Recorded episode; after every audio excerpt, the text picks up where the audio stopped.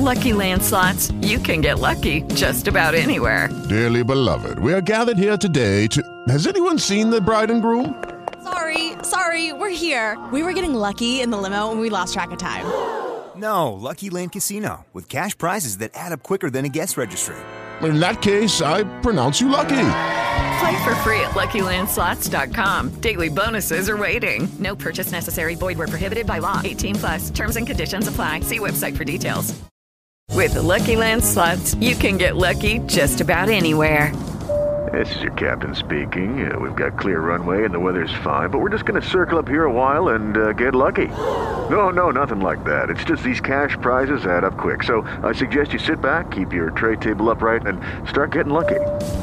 Play for free at LuckyLandSlots.com. Are you feeling lucky? No purchase necessary. Void where prohibited by law. 18 plus terms and conditions apply. See website for details.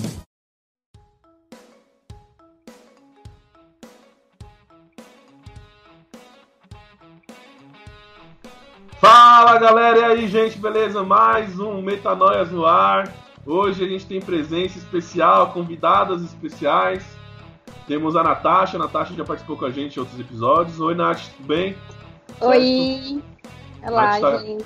Tá com a companhia da, da Ervilinha, da Clarice, bebezinha dela. Aí. e temos a pastora Silvia Jerusa com a gente hoje. Tudo bem, pastora? Tudo bem. É, bom, a gente vai, vocês já viram o título do podcast, hoje a gente vai abordar um esquema, a gente vai falar sobre sexualidade, teologia, uma, o pessoal mandou perguntas pra gente também, o pessoal dos jovens mandou essa semana pra gente.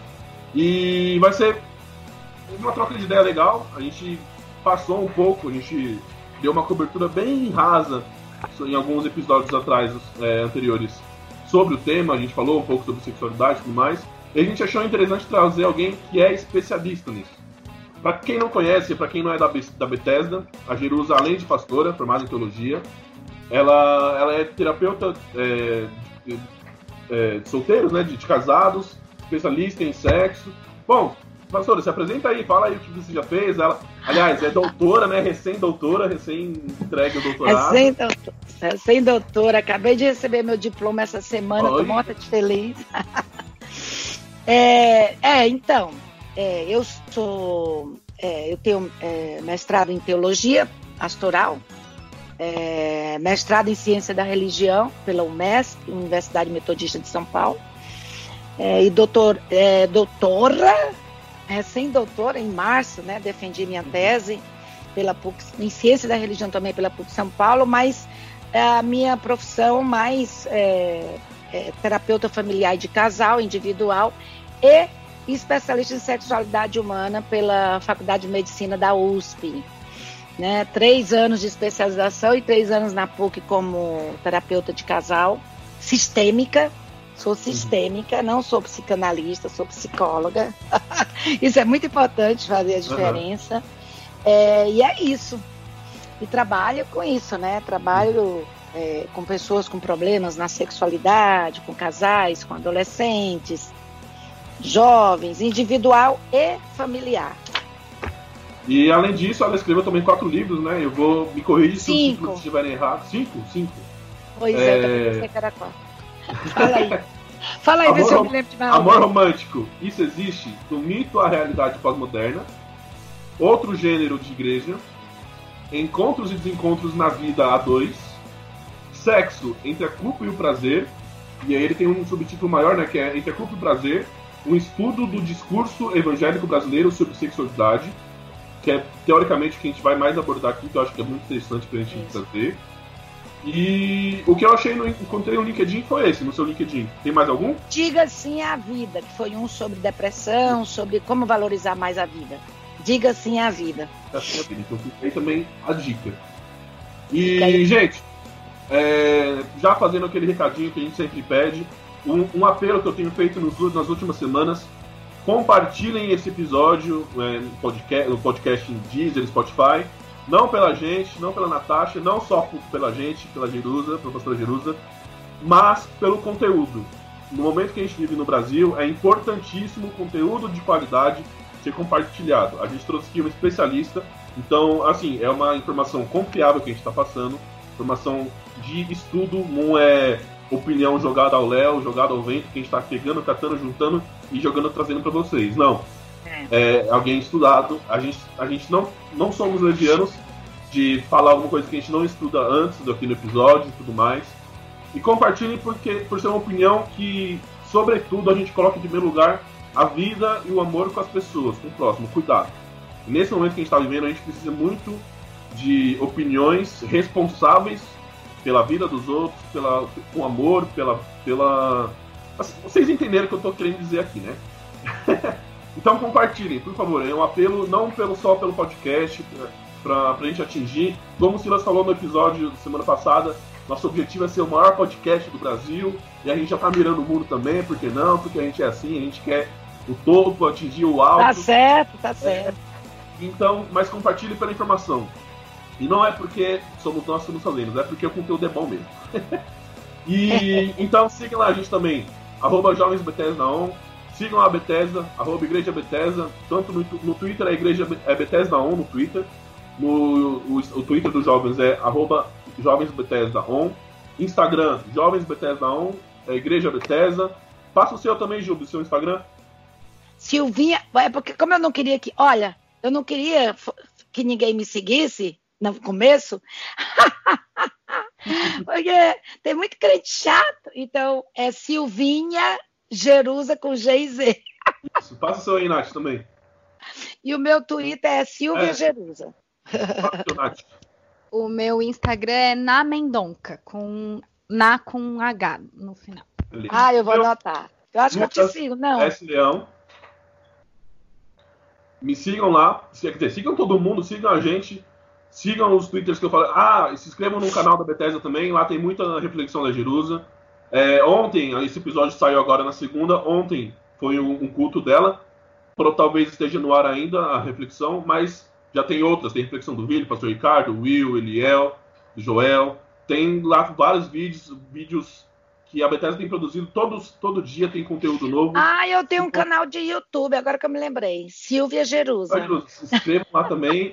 Sigam. Também, talvez tenha muito mais do conteúdo que a gente vai abordar hoje, que por, por ser um podcast a gente não consiga aprofundar tanto. Tem lá também, né? Tem, tem muita coisa sobre sexualidade na Silvia Jerusa. É. Então, bora lá. Me chama de Jerusa, então, tá? É, vou chamar de Jubes. Jubes, Jubes é meu apelido, tempo, depois né? eu explico é. por quê.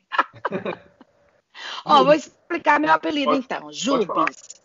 É que quando eu casei, tinha umas, umas massinhas que eu, eu tenho ainda nos, nos, dias de hoje, mas mudou o nome. Uma goma. É uma massinha, uma, um docinho cheio de açúcar, uma gominha de mascar, cheio de açúcar, que se chamava jujuba. Uhum. E aí meu marido me chamava de jujuba, porque eu era doce. E quando a gente foi morar nos Estados Unidos, o nome desse docinho era Jabi Jabi. Aí ele começou a me chamar de Diabi Diabi. Aí a gente voltou pro Brasil, aí abrasileirou para Jubes. Então. ah, que bonitinho. Pastor, eu vou pegar, Jubes, eu vou pegar o título do seu livro que eu falei. É. O Sexo entre a culpa e o prazer, um estudo do discurso evangélico brasileiro sobre a sexualidade.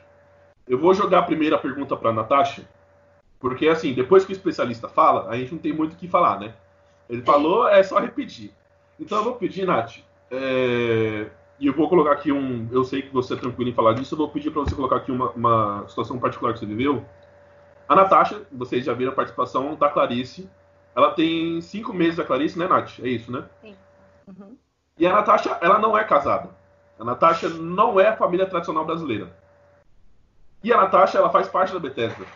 E eu queria aqui, Nath, que você falasse, você já falou nos jovens, como foi a sua recepção, você grávida, anunciando, eu sou grávida, você tá, faz parte da Bethesda, membro da Bethesda, e onde muita, assim, eu acho que é um tratamento que você mesmo falou que foi o, fora do esperado, assim, o, o, comum que veio muitas igrejas tratando, e eu não estou falando aqui para usar só a Bethesda porque eu faço parte, não, porque no decorrer do episódio você não vai perceber o que a gente está querendo dizer com, com essa recepção. Fala aí, Nath. Bom, é, quando eu engravidei da Clarice, para mim foi uma surpresa, porque eu tinha feito tudo certinho, usado os métodos contraceptivos, e ela quis vir, ela falou, vou nascer, e dane-se, mamãezinha, não quero nem saber. Então, quando eu descobri que estava grávida, foi um choque para mim. E eu não consegui aceitar.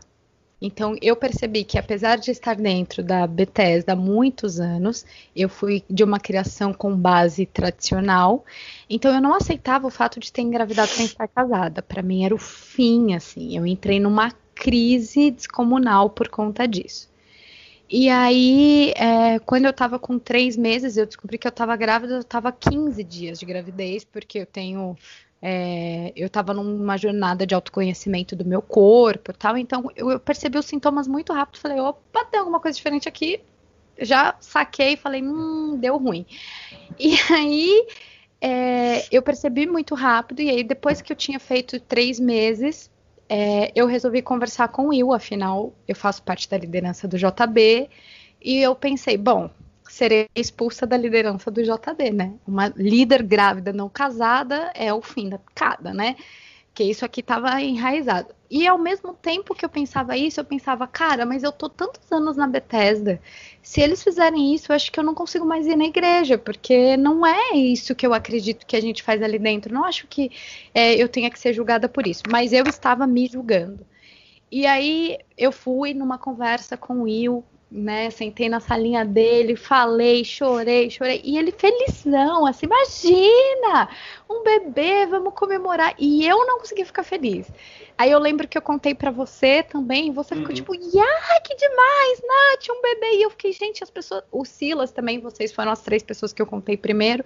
E todo mundo ficou muito feliz. E depois, quando a gente anunciou pra liderança toda, eu fui super acolhida durante todo o processo da gravidez e ninguém me expulsou da liderança, muito pelo contrário, mantive meu espaço, consegui continuar contribuindo, dando ideias.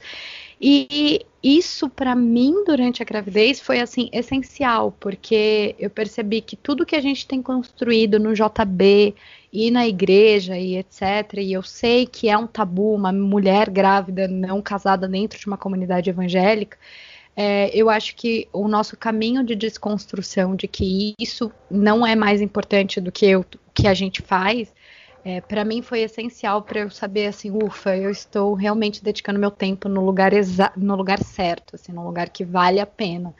Então, para mim foi uma acolhida muito grande que eu não estava tendo comigo mesma e vocês me ajudaram a ter, assim, vocês viraram a chave para mim. Então, obrigada, aproveito para agradecer de novo. Legal. E aí, Júlio, o que eu queria questionar é.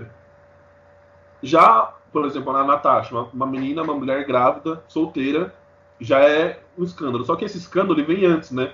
Porque só pelo título já dá, do, do seu livro, e por conhecer, por estarem, estarem, estarmos imersos na, na, na realidade e tudo mais, é, o sexo em si ele é um tabu. Falar de sexo na igreja é um baita de um tabu. E mesmo que, assim, é, se for para falar que o sexo é proibido antes é, do casamento, ou até no casamento, já vi pastoras por aí falando que o sexo em si, até casado, é um, uma abertura do mal no relacionamento, não sei lá, que serve só para ter o filho e pronto, sexo por prazer é totalmente errado. E como que é? Como, qual, qual, qual que é o discurso evangélico? Por que esse discurso tão negacionista do, do, do, da realidade da existência do sexo para a existência humana? É, eu queria dar um, um preâmbulo do porquê que eu, que eu, que eu decidi fazer esse, esse mestrado sobre esse tema.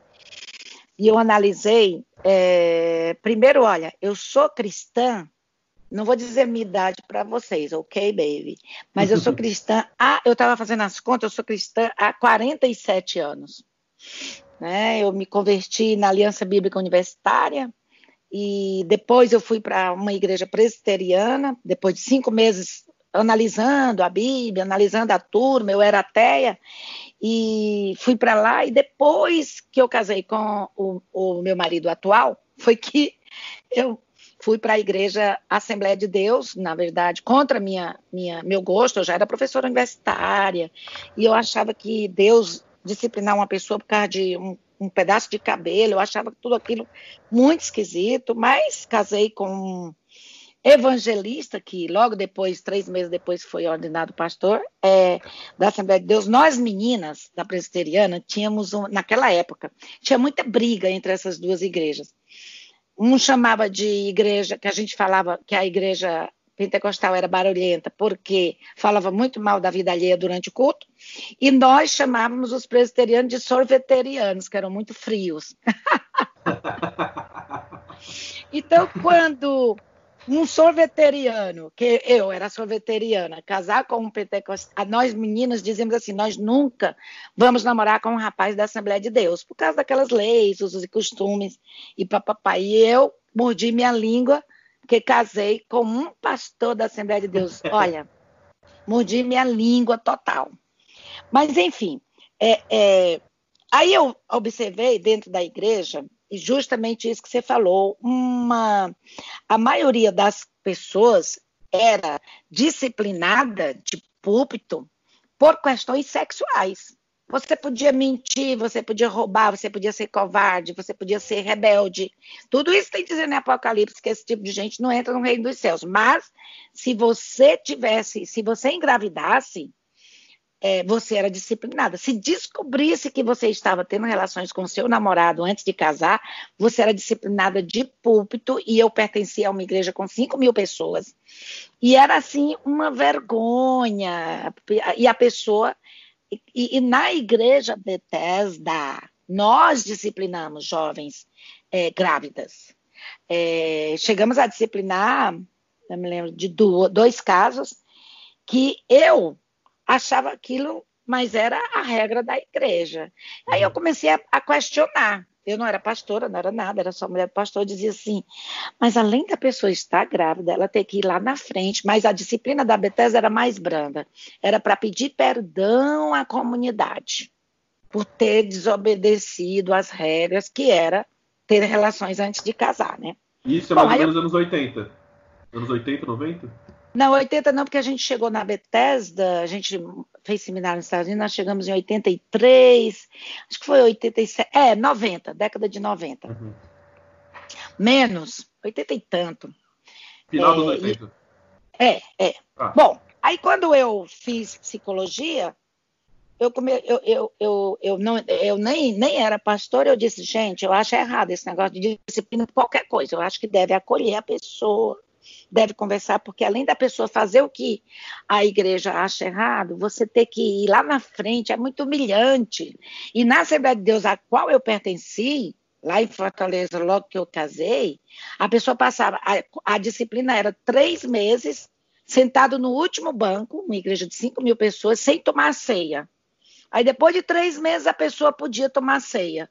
Aí eu, eu achava tudo aquilo muito esquisito, mas Agora, a gente não, a nossa disciplina, a pessoa ia lá, pedia perdão, mas continuava tomando, era perdoada pela igreja, blá, blá, blá. Bom, estudar a sexualidade por quê? Acho que eu terminei a especialização em 2008 em sexualidade humana. Eu comecei a observar que esses pecados, entre aspas, eram só os pecados sexuais. A pessoa podia ser glutão, a pessoa poderia ser um monte de coisa, não tinha problema, mas foi sexualidade e a palavra sexo. Eu me lembro que uma vez na igreja Bethesda, já aqui em São Paulo, eu, eu fui dar um aviso no púlpito que eu ia falar sobre sexo entre os casais no sábado, isso era um domingo anterior. Recebi um e-mail de uma senhora da igreja reclamando porque eu. Pode falar. Eu falei, Falei a palavra sexo antes das crianças saírem e a filha dela de 10 anos estava no culto e ouviu a palavra sexo e ela não gostou. Uhum. Aí, eu falei, aí eu respondi o um e-mail para ela. Eu falei, querida, se a tua filha tem 10 anos e ainda você ainda não conversou com ela sobre sexo e sexualidade, você é que está errada. Porque eu só fiz dizer, olha, amanhã vem sábado venham para o culto, para a reunião de, de casais, que nós vamos falar de sexo. Aí a mulher ficou com raiva de Lucky Land Casino asking people what's the weirdest place you've gotten lucky? Lucky? In line at the deli, I guess? Aha, in my dentist's office. More than once, actually. Do I have to say? Yes, you do. In the car before my kids' PTA meeting. Really? Yes. Excuse me, what's the weirdest place you've gotten lucky? I never win and tell. Well, there you have it. You can get lucky anywhere playing at LuckyLandSlots.com. Play for free right now. Are you feeling lucky? No purchase necessary. Void where prohibited by law. 18 plus. Terms and conditions apply. See website for details. With Lucky Land slots, you can get lucky just about anywhere. Dearly beloved, we are gathered here today to. Has anyone seen the bride and groom? Sorry, sorry, we're here. We were getting lucky in the limo and we lost track of time. No, Lucky Land Casino, with cash prizes that add up quicker than a guest registry. In that case, I pronounce you lucky. Play for free at LuckyLandSlots.com. Daily bonuses are waiting. No purchase necessary. Void where prohibited by law. 18 plus. Terms and conditions apply. See website for details. De mim, porque eu falei a palavra sexo de púlpito. Bom, então, para você ter uma ideia de como é, a, como as pessoas tratam sexo na igreja, realmente é tabu. E aí a Natasha falou uma coisa muito interessante, que mudou muito, Natasha. Eu, a minha filha, eu tenho um neto de 18 anos, minha primeira, a minha filha mais nova. Então, se ele tem 18 anos, faz 18 anos que isso aconteceu. Façam aí as contas. É, ela engravidou sem ter casado.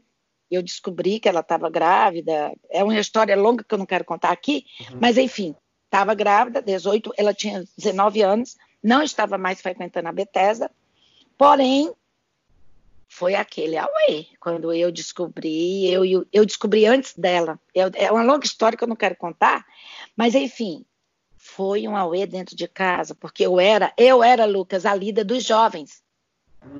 Na minha cabeça, há 18 anos, eu pensei assim: se eu, a minha própria filha não me ouviu, só para dizer para vocês que houve uma evolução, que a Bethesda Sim. não era essas.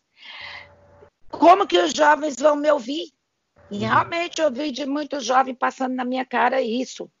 E eu e o Ricardo fizemos uma reunião extraordinária na igreja. Aí ela, ela ficou em casa, porque ela já não era da Bethesda, mandou pedir perdão à Bethesda por mim e pelo Ricardo, porém eu e o Ricardo entregamos o nosso ministério, demos a notícia que a nossa filha estava grávida e que nós não éramos mais é, pastores da igreja Bethesda, porque uma filha nossa engravidou antes de casar. Aliás, ela engravidou de um namorado que conheceu no ano novo e nem, nem namorado era. Enfim, é, não entregamos, entregamos, a igreja recebeu, só que pastor Mário e pastora Thelma, na época, se levantaram e disseram: não, nós não vamos deixar vocês deixarem de ser nossos pastores, porque a sua filha engravidou. Mas só para vocês terem uma ideia de como era uhum. a igreja Bethesda. Bom, Ano, foi muito bom, muita gente da Bethesda nos acolheu, etc. Mas muita gente passou o dedo na cara, foi muito difícil. Mas eu, na hora que a minha filha, que eu, que eu tive a notícia, né, que a gente foi na farmácia, comprou coisa lá, eu disse: filhos são herança do Senhor. Então, de agora em diante, essa criança é abençoada. E foi a coisa melhor que aconteceu na nossa vida, porque a gente é assim, alucinados mesmo pelo nosso neto, que é um amor, e isso tudo. Mas foi muito engraçado, porque depois. aí, vamos falar do livro, vamos falar uhum. da minha tese. Década de. Eu analisei o livro, os dois livros do Jaime Kemp, que era da minha década, da década de 70, 80. Amo a palavra sim. E negócio de esperar, eu me esqueci o nome do outro livro dele. Analisei o Robson Cavalcante na década de 80, de 90, que era entre aspas, nosso era progressista, nosso guru da, do pessoal da Aliança Bíblica Universitária.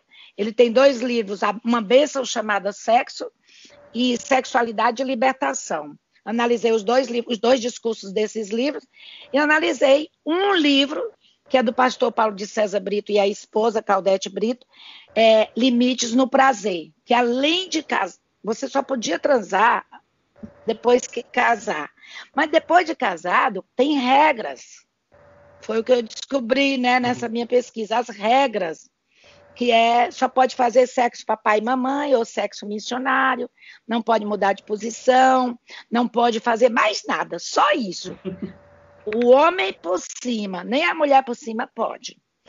E como sexóloga, quando eu trato pessoas com problema de ejaculação precoce ou de ereção, o sexo a mulher tem que ser por cima, aí tem toda uma técnica que eu tenho que ensinar. Então, mas se for crente tradicional, não vai aceitar a mulher. Então, aí eu comecei a analisar. Então era proibido. E descobri o seguinte: nós, a igreja evangélica, em geral, na sua maioria, principalmente a igreja fundamentalista, literalista, ela vem desde o século II depois de Cristo que ela tem a mesma postura, porque no século II depois de Cristo, os pais, os primeiros pais da igreja e a partir do século IV, século XIV, é, século IV, que foi Agostinho o grande, o grande teólogo da igreja cristã como um todo é Agostinho de Hipona. E Agostinho, ele tinha uma, foi ele que introduziu, ele é neoplatônico. Platão era um filósofo que dizia que tudo que por isso quando você diz assim, ah, eu estou apaixonada, é o meu amor é platônico, é que é um amor que não pode ter toque, que não pode se declarar, porque Platão é, é, é, dizia que o amor bonito, o amor sublime era aquele que não havia toque, que não havia prazer. E Agostinho tinha sido maniqueísta. O maniqueísmo é uma filosofia que diz o seguinte: tudo que vem do corpo é ruim, tudo que vem do espírito é bom. Então, ele dizia o seguinte: você não pode ter prazer. Você não pode dar. Inclusive, há muitos anos, os presbiterianos e batistas tradicionais nem bater palma pode. Por quê? Porque você está dando vaz... É, é, Calvino dizia você não pode dar vazão à carne. Então, nós fomos influenciados. O protestantismo foi influenciado também pelo movimento pietista, pelo movimento é, que a gente chama é, é, puritano. Os uhum. puritanos você não podia bater palma, você não podia dançar, você não pode dar vazão a, a nada do seu corpo, porque nada do que vem do corpo presta.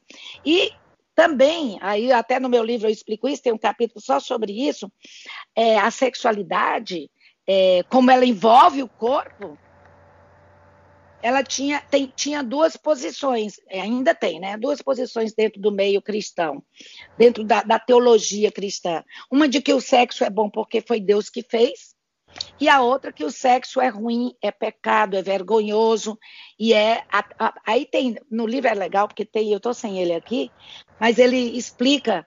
Por exemplo, a Igreja Católica fazia de tudo para que você, o, o casal não, não transasse, não tivesse relação. Ei, só para dizer, quando a Bethesda era em Moema, teve uma menina da, dos jovens que eu fui dar uma palestra, eu usei a palavra transar. A menina foi reclamar para o outro pastor, a Jerusalém usou a palavra transar.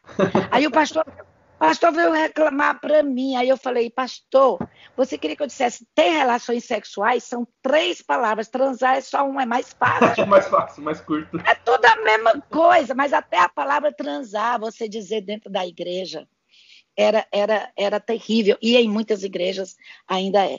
Bom, então é o que eu descobri e foi. foi. E como foi que você, eh, Jubes, quando você decidiu, você fez essa decisão de estudar sexo e tudo mais, foi um auê, deve ter sido assim, nossa, ela, eu não sei se você era pastora já na época, mas a pastora, a mulher do pastor. Já. É porque eu, eu fui ordenada pastora, eu, fui, eu, já devia ter sido ordenada pastora há muito tempo. Mas como não ordenava mulher pastora, ficar estudando, estudando. Menino que eu formei em seminário, que eu fui professora do seminário, foi pastor antes de mim. Mas em 1995. Sim, eu terminei. É, quando foi que eu terminei a faculdade? Eu não me lembro quando foi que eu terminei a faculdade, mas a especialização em sexualidade eu terminei em 208. Então eu já era pastora. Uhum. Mas, enfim, foi muito interessante. Eu quero falar sobre isso porque também. Bom, então, é, eu estava até aqui olhando na minha tese de doutorado, tem um pouquinho sobre é, a sexualidade, né? Como é que a sexualidade ficou tão. É, vou colocar aqui para vocês só. É, o século II, Agostinho, é considerado o maior articulador teológico, papapá, né, né, né, e é muito interessante. Olha só, deixa eu só ler essa, isso para vocês, porque é muito importante. Olha, isso aí é um dos pais da igreja, mas uhum. todos eles faziam de tudo. Tinha muitos dias que, a, que as pessoas não podiam transar. E realmente, Lucas, casar era só para procriar. Só com a reforma protestante, há 500 anos, é que o sexo começou a dizer: não, o sexo pode ser para ter prazer também. Mas, eu digo até no meu livro, com limites. Pode ter prazer, mas com limites. Só que eu quero falar do monte de, de, de, de doenças sexuais que traz essa mentalidade. Olha só, esse aqui é o Clemente de Alexandria. Uhum. E eu li tudo isso nos originais. Hein? Ele dizia assim, ó.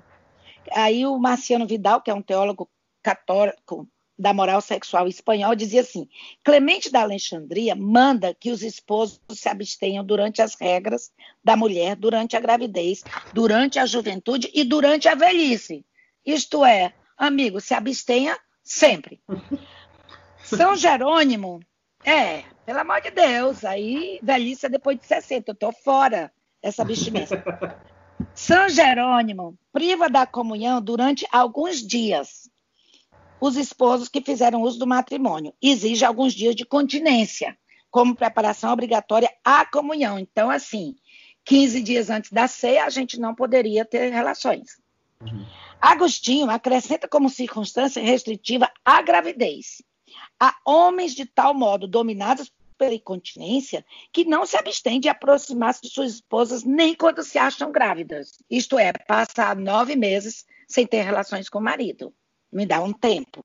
São Gregório Magno quer que o homem se abstenha algum tempo antes de entrar na igreja. Antes de ir para o culto, tem que se abster alguns dias também. Então, entre a quinta e o domingo, é, esta abstenção é uma prova de respeito para com o lugar sagrado. Cesário de Ales recomenda na pregação a seus fiéis a abstenção do uso matrimonial, dois pontos. Antes das festas, tem muito dia santo, né? Antes uhum. de São João, antes de São Pedro, antes de Santo Antônio, antes de Santa Terezinha. Sobretudo se vai comungar. Durante a quaresma inteirinha, até o fim das festas de Páscoa, no domingo e também durante a gravidez. Bom, então, amigos... Então, tudo é, o ano inteiro sem. O ano inteiro, entendeu? O ano inteiro, é. E é, é muito interessante. É, é, esse, olha, esse é o meu livro predileto, Lucas, que eu quero recomendar. Porque tem muitas frases assim, tem muitas coisas interessantes que você diz, eu não acredito que isso existe. Existe. Uhum. Por quê? Agostinho fazia distinção, ele dizia que nós somos, até hoje muita igreja diz isso, corpo, alma e espírito. Quando Tomás de Aquino, no século XIV, dez séculos da, depois, ousou dizer que não, que nós somos corpo, alma e espírito, somos um ser integral, ele foi considerado herege, porque ninguém nunca teve coragem de contestar Agostinho, foi considerado herege, foi perseguido pela Igreja Católica, demitiram ele, de, ele ensinava em Paris, demitiram ele de todas as universidades, de todas as escolas católicas, só oito anos depois que ele morreu, pobre e desgastado pela Igreja Católica, reconhecido que foi um dos maiores teólogos da Igreja Católica. Então, só para vocês terem uma ideia. Uhum. Bom, então, é... inclusive o Robinson Cavalcante, que a gente considerava ele super progressista, que depois foi um dos grandes perseguidores dos homossexuais dentro da igreja anglicana, ele é, é, é, não só ele, ele, Jaime Kemp, sem falar mal, mas só está lá nos livros dele, condenava o que a gente chama de namoro misto. O que é namoro misto? Namoro misto é uma menina que tem uma fé cristã namorar com um ateu, ou namorar com um católico, até com um católico. Protestante, uhum. na minha época, não poderia, não podia namorar com um rapaz que não fosse cristão, crente ou protestante, é que eu uso a palavra crente, né? Eu sou antiga. Júlio, Entendeu? Eles falavam alguma coisa sobre interracialidade? Negro, preto com branco? Não, não. Ele, não? não. Não. Agora, engraçado, agora no, lá até a década de 50, nos Estados Unidos, eles eram presos, inclusive, né? As igrejas uhum. protestantes também não. Porque eu não sei se vocês viram aquela. Ah, bom, aí já é outro. Depois me chama para falar desse. Mas aí vocês viram aquela peça musical. O Azusa? Sim. Minha mãe assistiu, eu não assisti. Eu, quando fui assistir, tinha saído de cartaz já. Muito bonito. É, assistiu, Nath? Assisti. Muito, Muito bonito, bonito, etc, etc. Mas a história da igreja pentecostal não fez o que eles dizem na peça. não dividiu por racismo, porque como foi o era um pastor protestante negro numa numa numa numa rua pobre, num bairro pobre, e aí os brancos também foram, mas anos, aí houve aquela miscigenação, porém, anos depois, a Igreja Assembleia de Deus transformou-se numa igreja totalmente branca. E uhum. até hoje, nos Estados Unidos, infelizmente, tem a presbiteriana, onde os afro-americanos frequentam, batista, é, é, uma divisão muito grande. Eu não gosto uhum. disso, mas lá tem sim. Então, uhum. não foi aquela beleza, aquela aquele mito que, que a peça mostra, né? Ai, agora finalmente nós estamos todos unidos. No começo foi, mas depois a Assembleia de Deus se separou. Mas, enfim, o casamento misto, no sentido de crença, não pode. É peca... Era pecado. Uhum. Aí, todas aquelas. Aí, depois eu analisei o Carlos Eduardo Calvani, inclusive, eu quero recomendar esse livro, chama-se A Bíblia e a Sexualidade a sexualidade na Bíblia. Ele coordenou um livro, né? Que, por exemplo, olha para vocês verem como a igreja evangélica tem tabu. O livro de Cantares quase não entra no cano. O Cântico dos Cânticos é limpo. Mas eu, quando eu fui analisar Cântico dos Cânticos, não encontrei muitos livros analisando como cantando o amor erótico entre um homem e uma mulher. A maioria dos autores analisa como sendo Cristo e a igreja. Uhum. O noivo e a noiva. Mas eu tenho muito problema de ler em cantares o noivo dizendo que vai se, se deliciar no, nos seus seios, como Jesus dizendo que vai habitar no nosso seio. Muito, muita. É, entendeu? Então eles dizem que é Jesus, vai habitar no uhum. seio da igreja. Não, era o, o, o noivo mesmo Bom. dizendo que queria se deliciar nela mesmo. Uhum. E não tem problema nenhum se é, se é isso, né? É Assim, pra gente, talvez. Ah, a igreja evangélica, eu tive uma Sim. senhora que era da Assembleia de Deus, que eu tentei discipular por muitos anos, ela disse para mim: Eu não sei porque que esse livro está aí. Esse livro é um livro imoral. E um livro lindo, romântico, erótico, mas é porque. Aí agora vou entrar numa das perguntas. Tem muitas mulheres, até hoje, tem muita igreja, a maioria, que prega que o, e principalmente as pentecostais, que o Espírito Santo vai embora enquanto você está transando, só volta depois que você transa. E uma mulher me disse isso, que tinha que transar rapidinho, porque vai que, que Jesus volta e ela está transando. Eu digo, querida, e se Jesus voltar quando você estiver tomando banho, você acha que você sobe nua? Entendeu? É assim, mas é essa, essa é a mentalidade. Sim, sim. Ô, Nath, é, o Jubes, a Nath, a, a, minha. Eu brinco às vezes com ela que ela é minha consultora. Quando eu tô em dúvida em alguma questão, se é machista ou não, eu. Nath, me ajuda aqui. Se eu falar isso, eu tô entrando num erro, alguma coisa assim. E essa questão sexual do sexo para a mulher, ainda mais na luta, no caso feminista, é muito importante, né? De da mulher ser dona do seu corpo, né? Como que você vê, Nath, assim? E aí, eu vou, eu vou pedir, fazer essa pergunta para Nath. E aí depois eu vou entrar já nas perguntas que o pessoal mandou para você, tá, Jubes? Tá, e depois eu quero responder essa também. Tá bom, beleza.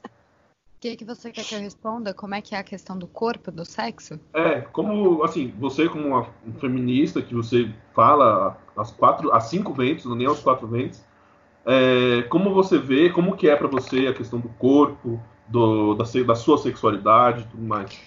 É, eu tive que romper. É, eu rompi uma época com o cristianismo para conseguir desenvolver a questão do meu corpo, é, de empoderar e sentir que eu poderia ser sexual, que eu poderia sentir prazer com o sexo, porque é isso, né? A gente cresce com esses valores muito enraigados na, na vida, e aí quando eu me deparei com o feminismo, eu fiquei, eita, o que, que eu faço com isso aqui? O que, que eu faço com o feminismo e o cristianismo. Como é que eu que eu posso ter With the Lucky Land slots, you can get lucky just about anywhere.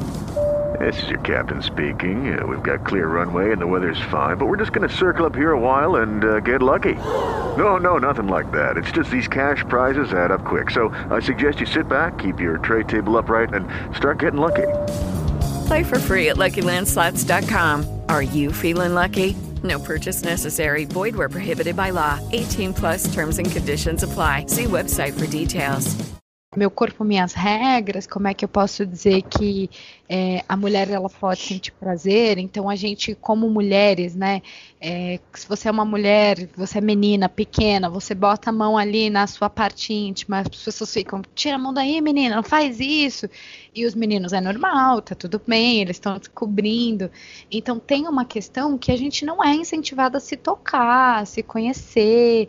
É, a mulher ela não é incentivada a sentir prazer desde muito novinha. Então, é, na verdade, quando eu conheci o feminismo, eu já tinha feito sexo e eu falei, opa, peraí, isso aqui não tá divertido para mim também. Por que que não tá divertido? É, então foi um momento de olhar para mim e falar, poxa, eu posso fazer isso diferente, eu posso experimentar coisas que pode ser deve ser divertido para os dois, não só para mim, não só para ele ou só para mim, tem que ser divertido para os dois. Então eu acho que é, o cristianismo, quando, quando a gente cresce dentro da, das, das coisas cristãs mais tradicionais, é, o homem ele eu, eu, eu acredito, né? Jerusa me corrija se eu estiver errado, mas eu acho que o homem ainda é incentivado a ter prazer hoje em dia, né? No, no mundo moderno, mas a mulher não. E aí, é, quando, quando eu me deparei com isso, eu falei: é, pera, lá, pera lá só um minutinho aqui, pessoal. Por que, que eles podem e eu não? Eu, eu só queria entender. Então, para mim, veio mais nessa questão de entender o meu corpo, é, entender as minhas responsabilidades. Então, assim, claro que não é porque é, a gente desconstruiu isso que a gente vai sair fazendo sexo com qualquer um, porque eu acho que tem uma coisa que confunde no feminismo, que é, ah, o meu corpo, estou empoderada, nananã, e aí as mulheres saem botando foto nua na internet, o que eu não isso. acho que não tem o menor problema, só que assim, nem sempre é sobre o corpo dela, porque ainda tem gente que vai sexualizar o corpo dela, então isso é empoderamento, é, qual que é a linha? Então, é assim, eu não sou especialista em feminismo, óbvio, acho que tem inúmeras vertentes, mas eu, como uma mulher cristã, eu tendo a, a, dizer assim, eu acho que sim, o nosso corpo ele não deve ser sexualizado. É, eu, como uma mulher que agora amamento, não acho que eu tenho que ter vergonha de amamentar minha filha em lugar público e ficar pondo paninho na cara dela porque as pessoas vão olhar meu peito, não, não tem problema com isso. Porém, eu acho que nós, como mulheres, temos que entender que, apesar de estarmos nessa busca da nossa independência do corpo e etc., a internet ainda nos sexualiza, a publicidade ainda não sexualiza. Então, até que ponto ficar colocando o nosso corpo ali, a disponibilidade, é empoderamento? Então, eu tenho essa questão com o corpo. Talvez eu seja mais é, conservadora do que eu imagino, não sei, mas é que para mim tem isso, assim. É, essa linha de meu corpo, minhas regras, vou botar meu, meu, meu corpo na internet e, e dane-se, para mim não funciona. Uhum. Assim, tanto você sabe que eu fiz um ensaio de gestante, sim, sim. É, toda pintada, nua, e, e assim, eu não postei várias fotos porque eu falei assim, essas fotos aqui não tem a ver com o ensaio. As pessoas sim. vão sexualizar a minha foto de gestante, então não vou postar e é isso aí. Então eu acho que você tem que ter esse cuidado com o seu próprio corpo, entendeu?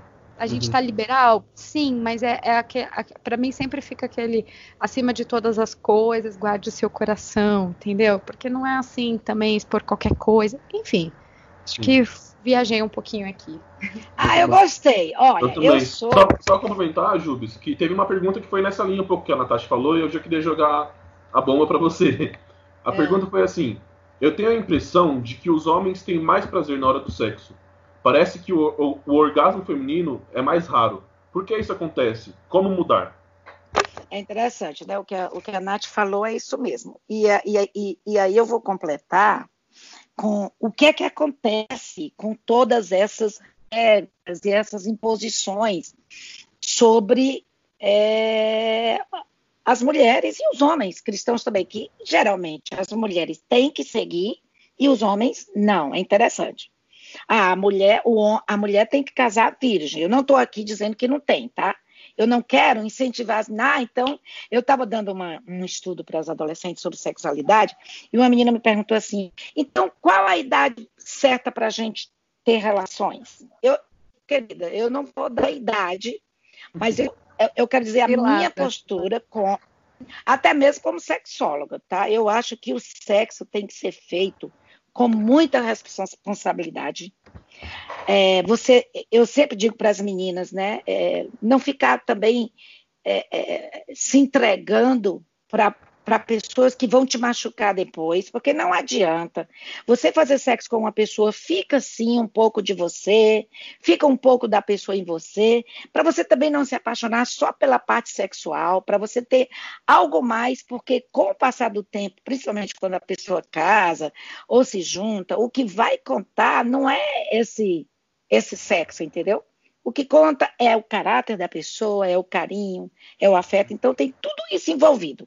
Agora, é, voltando para o corpo, eu concordo contigo, Nath. Eu, eu, eu sou quadrada, certo? Porque eu, eu já sou da, de duas gerações depois de vocês. eu, eu acho qual é. Aí quando a gente fala da. Eu sou feminista também. É possível ser feminista e ser cristã? É sim, e é bom.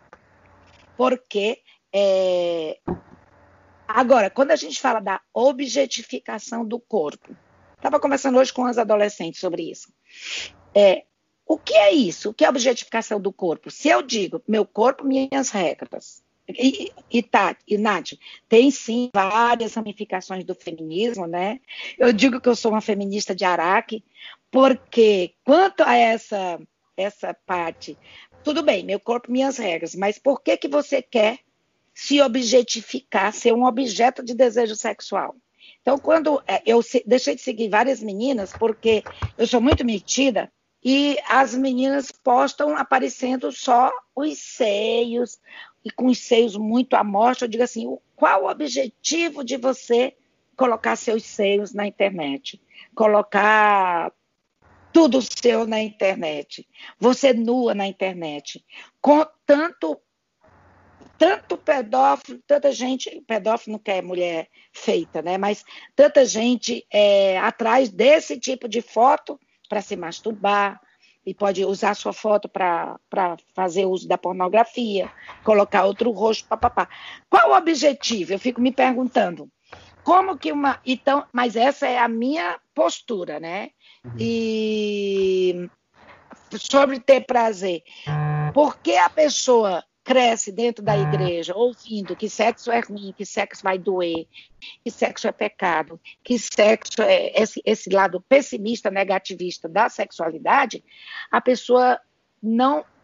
Nem os homens estão acostumados a que as mulheres busquem seu prazer e nem as mulheres estão acostumadas a buscarem o seu prazer. E isso gera sérios problemas, inclusive dentro do casamento.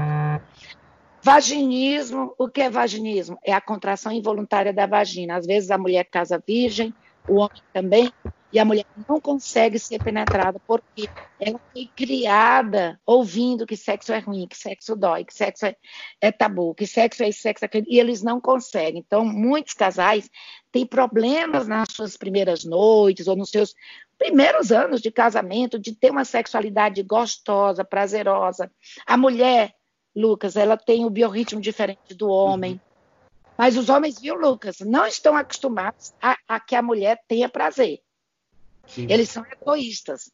Agora, Lucas, se tu quiser me fazer outra pergunta, porque eu quero entrar num tema isso sobre a mulher ter prazer, o homem ter prazer, mas que eu quero colocar nesse teu podcast aí. Deixa eu ver se tem alguma pergunta nessa nessa linha. Não, mais, mais nessa linha não. Foi essa, foi, foi essa, essa pergunta. Eu só queria, queria colocar é, a questão do, do, do homem, é o que meio que a, Nat a Natasha falou, eu como homem, principalmente eu tenho muito nessa, nessa cabeça, que é o que a Natasha falou, assim, antes de ser machista, é assim, puramente egoísta. Se você tá ali tendo uma relação com a, com a menina que você gosta da, da pessoa, assim, é, o, o prazer tem que ser mútuo, os dois. Se é assim, é perguntar os dois. É o caso, eu não sei, a Jerusa pode falar mais por ser é, é, especialista nisso, mas é o casal se perguntar, se conhecer, pô, você gosta disso, você gosta disso, eu não gosto disso, eu não gosto daquilo, porque como tudo, eu imagino, eu não sou casado, namoro, não faz nem dois anos que eu namoro, mas eu imagino que como tudo na, na vida de casados, é, tem que ter um acordo que respeite as duas liberdades, as duas vontades, assim, chegar num senso comum. E ainda mais na parte do sexo, porque não tá sendo legal para um, só tá um tá sendo prazer, dando prazer. Não, peraí, tá errado. Vamos rever uma coisa. Homem, busca melhorar, busca procurar, ler, pesquisa. É, acho também que é muito do machismo.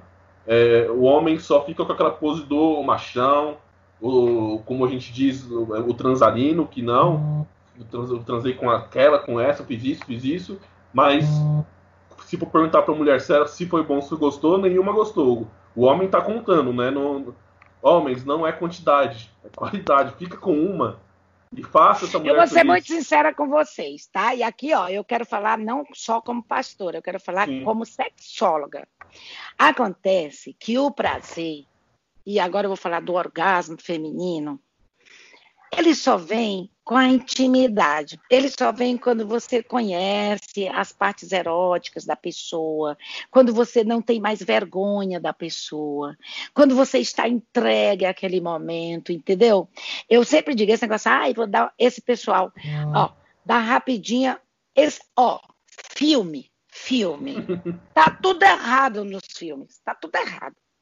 Cara, o homem que me disser que consegue fazer um bom sexo em pé, com a mulher encostada numa porta, sem doer as pernas, é papo furado. E que a pessoa, entendeu? Fazer em cima de uma mesa é papo furado.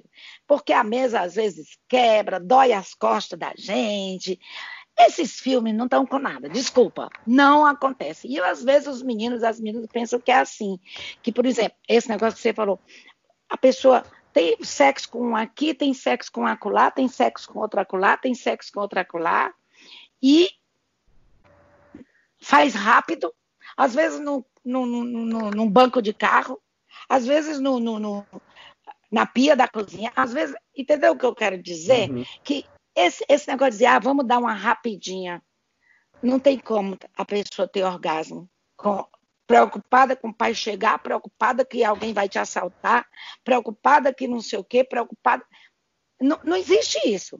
Então, assim, sexo é intimidade. Na minha opinião de sexóloga é, você precisa conhecer a pessoa, você precisa se entregar àquele momento. Quando eu trato de casais, que os casais estão, a mulher está, uma mulher é um exemplo, né? Eu vou citar tempo de casado fictício, que eu não vou expor meus pacientes aqui. Mas digamos, a, a mulher é casada há 15 anos. Nunca teve orgasmo. Aí, aí às vezes eu pergunto assim, é, mas ela tem vergonha que o marido veja o corpo, o marido tem vergonha de ver o corpo da mulher. Eles nunca disseram o que é que ela gosta, o que é que ele gosta. Ou ele gosta de uma coisa e ela não gosta, mas ele só se excita se for com aquilo. Entendeu o que eu quero dizer? Tu tem que ter intimidade. Como é que eu estou casada há 20 anos e eu tenho vergonha do meu corpo? Que o meu marido veja o meu corpo. Como? Porque não há ainda uma intimidade sexual. O erotismo vem é, dessas, dessa intimidade, de eu conhecer. Quanto mais tempo. é, aí as pessoas. Eu estava ouvindo um casal no, YouTube. Eu estava ouvindo, me interessei de ver, ele dizendo assim: quem, quem chama lua de mel, lua de mel, não entendeu nada, porque lua de mel é lua de fel, porque o primeiro dia, segundo ele, né? Dói, não sei o quê. Às vezes eles não vêm perguntar, dói. Eu digo, olha, depende muito da sua excitação. E esse casal estava ensinando ao jovem, na primeira noite, já levar lubrificante. Eu falei, esse cara está errado, porque a pessoa novinha não precisa de lubrificante. Ela lubrifica, lubrifica naturalmente. então, assim, tem que ter intimidade, Lucas. Tem que conhecer. Tem- ah, Isso que a Nath, a Nath falou sobre colocar a foto sua nua, eu estava conversando com as minhas, eu queria falar sobre isso, sobre sim. troca de nude, troca de nudes. A pessoa disse assim para mim, ah, mas é porque eu Aliás, em tempos de pandemia, né, de, todo, de isolamento, é, é, um, é um, um baita assunto pra gente falar assim também, né? Trocar nudes, eu não confio em ninguém. Então ninguém deve confiar em ninguém, desculpa. Ah, mas ele é meu paquera, eu confio nele, ô querida. Depois esse cara fica com raiva de você, vai usar o teu nude, vai te acabar na internet. Já conheci pessoas que tiveram que mudar de colégio, meninas de 17 anos mudaram de colégio. Quando chegaram no colégio seguinte, lá no colégio seguinte, já tinham espalhado as fotos dela. Conheço meninas que tentaram suicídio porque deram nude pro namorado, acabou o namoro. O namorado disse: se você acabar o namoro comigo, eu vou usar teu nude. E aí infelizmente, as meninas realmente se importam, né? Quem é que quer, num colégio, ter tua foto nua na mão de tudo que é menino cretino, uhum. entendeu? Então, isso é muito importante também. Meu corpo, minhas regras. Mas tome cuidado com o que você faz com o seu corpo. Não é e tem minha... uma questão é, disso, né? Que é a mulher ela, ela é julgada, inclusive, é, se, se espalham nude dela, o problema não é no cara que espalhou, é da mulher que mandou a nude. Então a gente tem essa questão também que você vê que é, a gente tem que se proteger é, porque a gente vive numa sociedade machista, né? Então, assim, se, se um cara divulga uma nude que eu mandei para ele ele não tá errado. Eu que tô errada de mandar nude. Oi, não, gente. Errado tá ele que tá espalhando minhas fotos por aí, entendeu? Mas é isso, é porque a gente vive numa sociedade que se a mulher não se proteger, não, ninguém vai protegê-la. Ninguém. Então, Até quando você é assediada, a culpa sempre é colocada na vítima e não no vitimizador? Exatamente. Não no, no agressor? É, é, que eu só ia dizer que o Lucas disse assim que os caras falam, ai, peguei uma, peguei outra. Se a mulher faz isso, ela é o quê? É galinha. Todo mundo é galinha, entendeu? Tá pegando todo mundo. Mas os caras, mesmo dentro da igreja, as pessoas passam pano para homem que pega várias menininhas na igreja. Então o problema não são as menininhas que o cara tá pegando. O problema é as menininhas que o cara pegou são vagabundas, mas ele pode ficar com todas elas que tá tudo certo, sabe? Então Sim. tem umas questões que, ah. que eu acho que tem dentro da Agora, igreja que é isso, né? Agora, Nath, você abordou uma coisa que é séria eu, porque assim, agora vamos para voltando para o feminismo, né? Quando diz assim, não é não. O que é que acontece, inclusive dentro das igrejas, dentro da igreja, meninos machistas com masculinidade tóxica que não sabem que não é não. E aí cometem assédio sexual, que é crime. Uhum. A menina diz, igreja, eu não quero, muito. dentro da igreja. A menina, eu não quero te beijar. O cara se acha no direito, porque ela está usando um short X ou Y, ou porque ela deu bola. Mas ela deu bola, mas ela disse, eu não quero. E o menino toma o beijo à força. E o menino. Então, assim, tem muitos casos de assédio sexual dentro da igreja, porque, Lucas, os meninos não aprenderam, são machistas, estão numa sociedade machista e acham que tem o direito sobre a mulher. Independente de dela estar usando uma roupa, dela usar um short assim ou, ou, ou assado, não importa a roupa que ela está usando, né? Que as meninas criaram um negócio. Não é não. Não é não. Mas dentro das igrejas, Lucas, os homens não estão, os meninos não estão aprendendo o que é ser um homem digno. Ser eu queria aproveitar e é. fazer uma pergunta sobre isso para Jerusalém. Só, só, Nath, só, só, deixa eu fazer um, só deixa eu fazer um, um merchan nosso, mais uma, mais uma pausa, uma, uma uh, oportunidade, são duas, duas é. coisas. A gente já tratou, a Jerusa falou, a Nath também falou, sobre o espaço para o feminismo no cristianismo. A gente já abordou aqui no podcast, lá no episódio 5, é, o nome do episódio é Existe Espaço para o Feminismo no Cristianismo? Ô, oh, então, rapaz, depois, ouve! Depois vocês ou, ouçam lá, que foi bem na hora esse. A gente tratou um eu outro. Eu ouvi, depois. tava ótimo. A Nath participou também, eu, deixa, eu, deixa eu caçar aqui o título dele. Ah, que a gente falou sobre violência doméstica em tempos de e o machismo em tempos de pandemia, que a gente aborda o feminismo também. E o segundo merchanzinho que eu queria fazer agora da Bethesda, que a gente tem um grupo na Bethesda chamado Espelho, Espelho Meu, é um projeto. E dentro desse dentro do Espelho Meu tem um projeto que estava começando. Eu fui na primeira reunião que o pastor Eliel está tá encabeçando, que é uma reunião que vai ter reuniões com homens e reuniões com mulheres, mas no grupo dos homens é para tratar justamente disso da masculinidade frágil que o homem tem, sim, do, do machismo, masculinidade tóxica, para começar a, a ter, lá tinha adolescentes, né? Tinha eu de jovens, tinha de várias. Continuem, passam via Zoom, gente. E aqui atrapalhou, a pandemia atrapalhou toda a organização que estava é. começando a separar os grupos. E, e a Super ideia. É importante. Sim.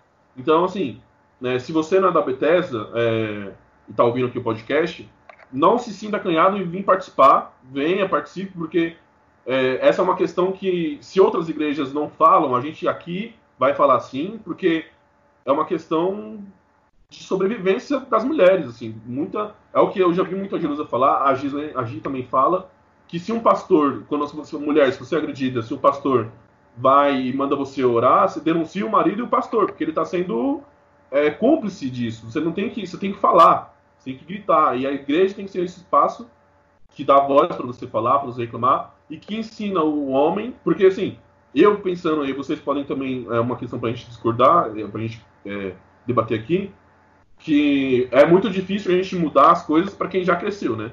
Quem já está com 20 para cima, mudar a cabeça da pessoa, se consegue, mas é muito mais difícil. Então a gente tem que lutar para mudar a sociedade com tudo, todos os defeitos que a gente tem, racismo, feminismo, é, racismo, machismo, é, é, homofobia, tudo que acontece, a gente tem que pegar as crianças que estão e não é doutrinação, é a, educar para a pessoa ser educada, respeitar as liberdades individuais de cada um. Você não tem que bater, você não tem que xingar, matar nada. Você respeita a pessoa no seu no canto dela, tá você é seu, e é isso. Mas sigam aí. Só a minha pergunta, na verdade, eu não sei nem se tem algo do tipo aí nas perguntas que a galera mandou, mas é que isso que a gente falou da masculinidade tóxica dentro da igreja, que eu acho que acontece muito com adolescentes e jovens, e eu já presenciei dentro da nossa própria igreja, a minha dúvida é como a gente desconstrói isso? Como a gente pega os nossos adolescentes da Bethesda, nossos jovens da Bethesda, homens, e ensina para esses meninos que eles estão sendo tóxicos, que não é não, uhum. que, que o uhum. fato das mulheres da nossa igreja poderem se vestir como elas se sentem confortáveis e não necessariamente é um shorts curto, é um convite, como a gente ensina para esses garotos, né? Como a gente ensina eles a respeitarem essas meninas dentro do espaço? Porque é isso, dentro da igreja, os meninos às vezes eles acham que eles estão encobertos de razão e aí eles vão para cima das menininhas e eles ficam e eles ficam assim, é, a igreja meio que protege eles. É, é essa a minha uhum. questão. Não. Assim. Ó, sábado nós tivemos uma reunião com algumas adolescentes e com a Gigi Michelato, que é líder dos adolescentes, a Tati Yanagita. É, nós tivemos já dois sábados, nós já tivemos reuniões sobre isso, sobre assédio sexual dentro da igreja, como que nós vamos tomar atitude. Inclusive, já levei na reunião de pastores que a gente tem toda terça de manhã algum, alguns detalhes, e nós já estamos bolando um projeto, viu, viu Nath? As Legal. meninas, é, é, inclusive eu deixei as meninas, as próprias adolescentes, estão criando um projeto legal, vão fazer mini vídeos, nós vamos pegar os meninos também, não só os que assediaram, mas os meninos, da, os adolescentes da da Bethesda, e para fazer, primeiramente nós vamos fazer separadamente justamente aquilo o que o Eliel estava pensando, Lucas, é, é, a gente fazer com os meninos e com as meninas, e depois fazemos roda de conversa. Faz... Eu acho que é uma, uma conscientização, Nath, é uma Isso. conscientização. Eu que sou mais radical e conservadora, falei não tenho vergonha de dizer isso, eu disse: o que esses meninos estão precisando é de uma verdadeira metanoia, é de uma transformação. Eu até citei o podcast de vocês, digo, ó, metanoia, eles entenderem que ser cristão é ser diferente. Eles não podem agir como os coleguinhas, ai, peguei 100, peguei 15, peguei 20, peguei, entendeu? Eles não podem ser pegadores. É, né? Eu estou estudando com as mulheres, Colossenses 3, estudei o capítulo inteirinho. A gente tem que pensar nas coisas que são do alto, a gente tem que deixar a nossa natureza terrena, que é uma coisa que nós precisamos ensinar mais, sabia? Nós não estamos uhum. ensinando tanto. E os meninos ouvem, ouvem, ouvem, ouvem, mas acham que, ah, mas na sexualidade é diferente. Não, não é diferente. Você tem que respeitar as meninas, você tem que respeitar o corpo. Aí eu até pensei, porque esses livros que eu analisei, eles dizem que quando você está tocando no corpo da menina, você está defraudando. E eu já repar, refrasearia essas frases desses livros que eu li.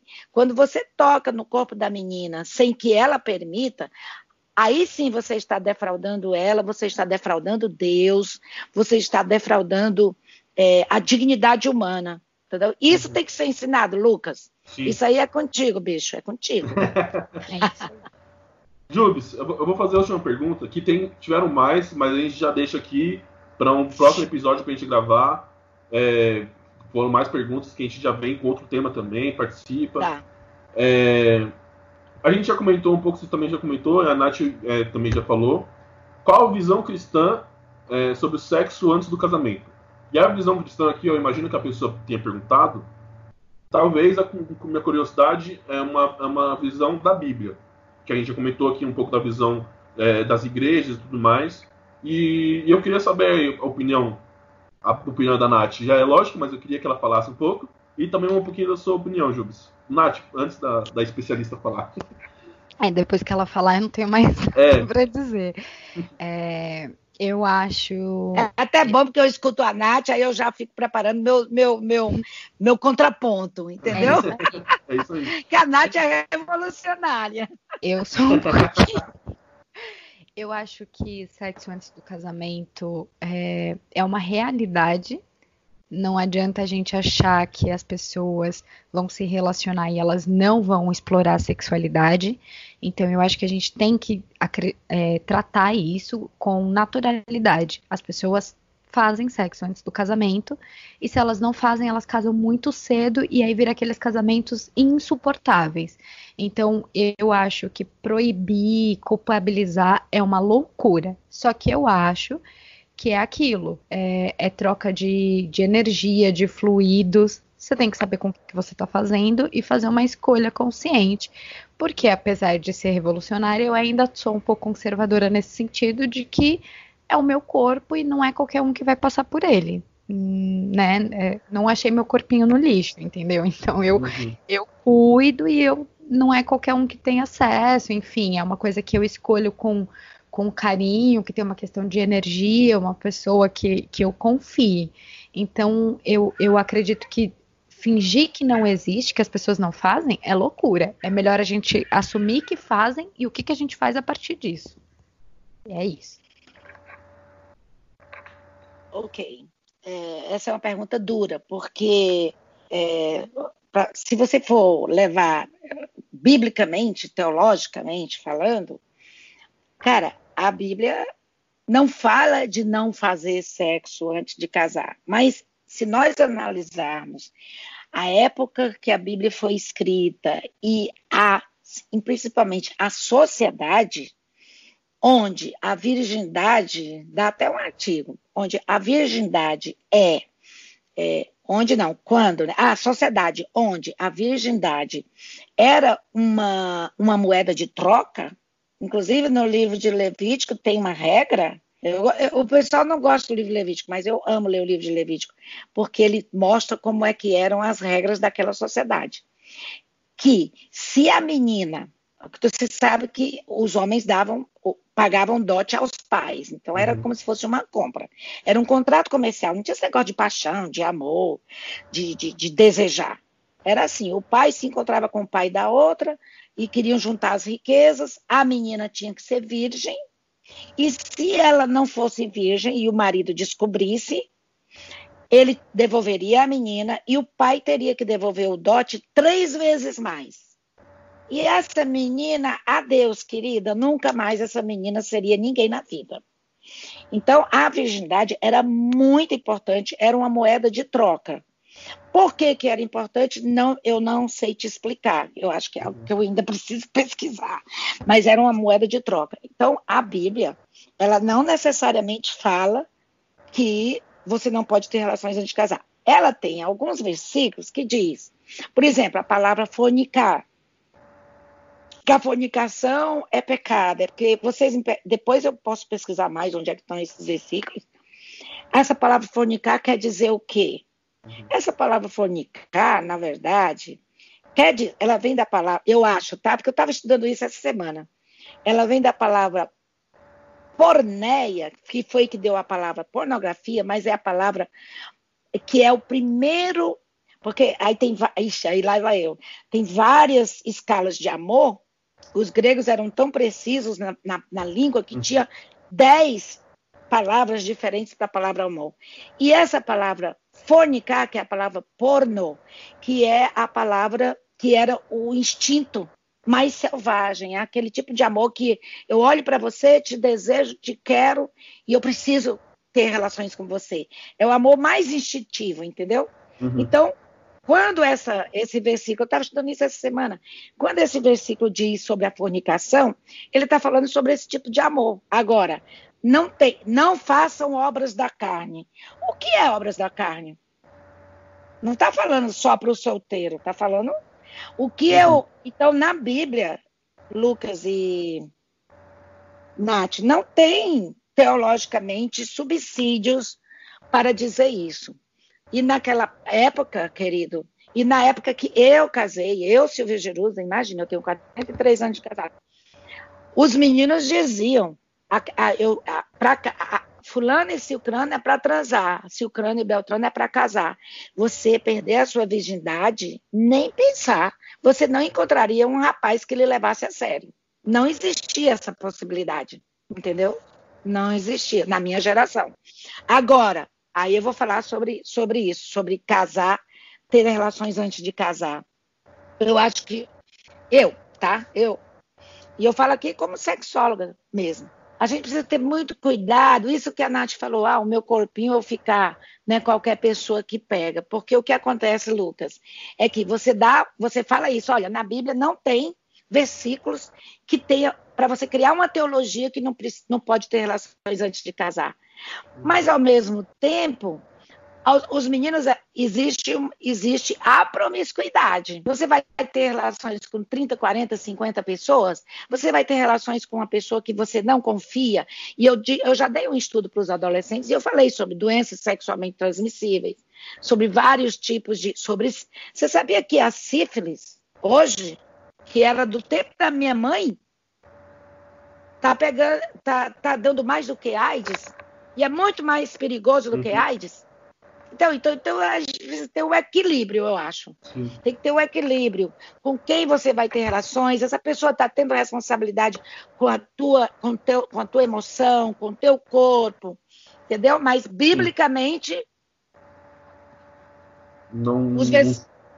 os, versículos que usam são muito muito dúbios. Agora temos que Sim. entender também aquela a sociedade, a época em que uhum. é, Paulo, né? Paulo e Paulo diz assim: o pessoal se baseia muito em Paulo, é melhor casar do que abrasar.